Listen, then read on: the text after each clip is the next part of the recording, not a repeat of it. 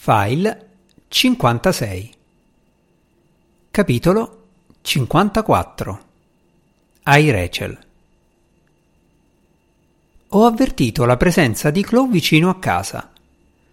Aveva il battito cardiaco accelerato e tutti i suoi parametri vitali indicavano che era agitata. Appena entrata dalla porta, ho sentito che diceva a voce alta e chiara Nonna Sinead, sono con la mia amica Amy. Sapevo che questo avvertimento non era diretto a Sinead, ma a me. Ho sentito Chloe che diceva alla sua amica Metti pure qui le tue cose e ho capito che mi stava dando il tempo necessario a nascondermi. Sono andata nel ripostiglio e ho chiuso la porta. Poi ho sentito Chloe e la sua amica Amy entrare in cucina. La mia esperienza di amicizia fra ragazze e adolescenti si limita alle rappresentazioni che ne vengono fatte in opere letterarie o cinematografiche. Mi aspettavo che Chloe e Amy chiacchierassero entusiaste di attività ricreative o degli amici in comune. Se non sbaglio, il termine colloquiale che si usa per queste cose è gossip. Invece sono rimaste in silenzio per 3 minuti e 36 secondi. I parametri vitali di Chloe erano agitati. Avrei voluto davvero poterle chiedere cosa la turbasse per offrirle il mio aiuto. Alla fine Chloe ha parlato, con voce molto dolce. Non mi piace Jem, Jeremy.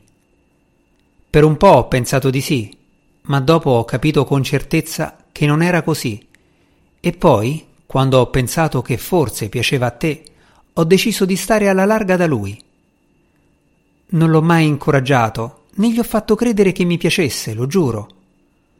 Non voglio ferirti, Amez. Mai. Sei la mia migliore amica. Dopo una pausa, Amy ha risposto con tono molto dolce. Lo so. So che non cambierà la tua opinione su di lui, ma non credo che sia una brava persona. Probabilmente hai ragione, ma non ci riesco. Non riesco a evitare di provare qualcosa per lui. Ho sentito un fruscio di vestiti e ho ipotizzato che si stessero abbracciando. Il battito cardiaco e la respirazione di Chloe si sono stabilizzati. Mi dispiace, ha detto Amy. Ti ho appena detto delle cose orribili davvero orribili e non le penso veramente. Non puoi farci niente se sei bella e in ogni caso i ragazzi sono degli idioti. Non fa niente e comunque puoi trattarmi male se vuoi. Non sono stata una buona amica. Oh mio Dio, Chloe, non dirlo neanche per scherzo. Hai perso tua madre e io non ti sono stata vicina quanto avrei dovuto perché ti ho esclusa. È stato molto duro quando continuavi a dirmi che non potevo venire da te, ma avrei dovuto essere un'amica migliore, più comprensiva. Invece ho iniziato a uscire più spesso con Jess e l'ho fatto solo perché... Si è interrotta. Ecco, ora sembro proprio una stronza. Sì, un po'. Dalla sua voce ho capito che Chloe sorrideva. La sua espressione contraddiceva le sue parole. Jess è fantastica, è un'ottima amica, sia per te che per me. Lo so, e lo sei anche tu. I ragazzi vanno e vengono, ma gli amici sono per sempre. Le amiche, prima di tutto.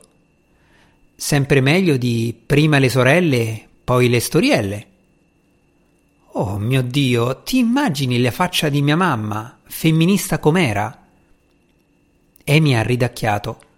Sarebbe morta. Poi si è resa conto di cosa aveva detto. Oddio, Chloe, mi dispiace tanto. Non fa niente, è solo un modo di dire. È stata una cosa orribile da dire, mi dispiace. Amez, non puoi trascorrere il resto della tua vita a preoccuparti di non dire la parola morta o morire davanti a me. Mia mamma è morta. È successo. Dobbiamo conviverci e ce la stiamo facendo. Lo so, siamo una famiglia un po' strana, ma funziona. Noi quattro tiriamo avanti. Voi quattro? Tre. Io, papà e nonna. Hai capito, dai. Sono rimaste in silenzio a lungo. Poi Amy ha detto Credo.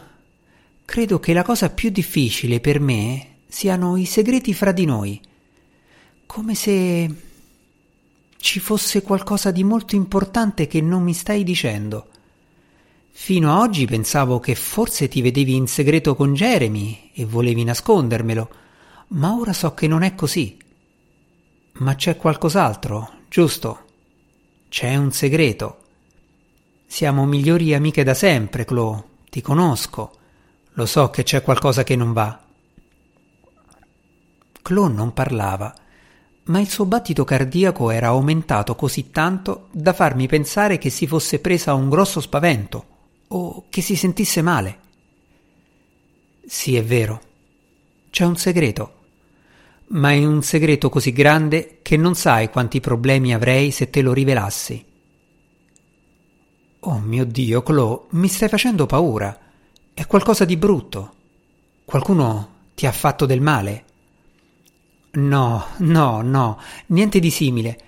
È solo che... Quando mia madre è morta, abbiamo scoperto qualcosa riguardo al suo lavoro, qualcosa di straordinario. E ho iniziato ad avvertire dei segnali di pericolo.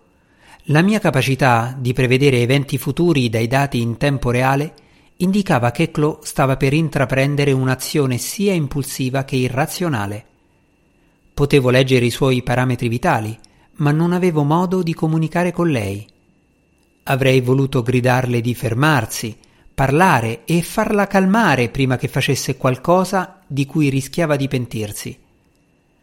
Le azioni che all'apparenza stava considerando avrebbero avuto conseguenze profonde e disastrose per tutti noi, ma non c'era modo di fermarla, né di frenare il suo comportamento avventato.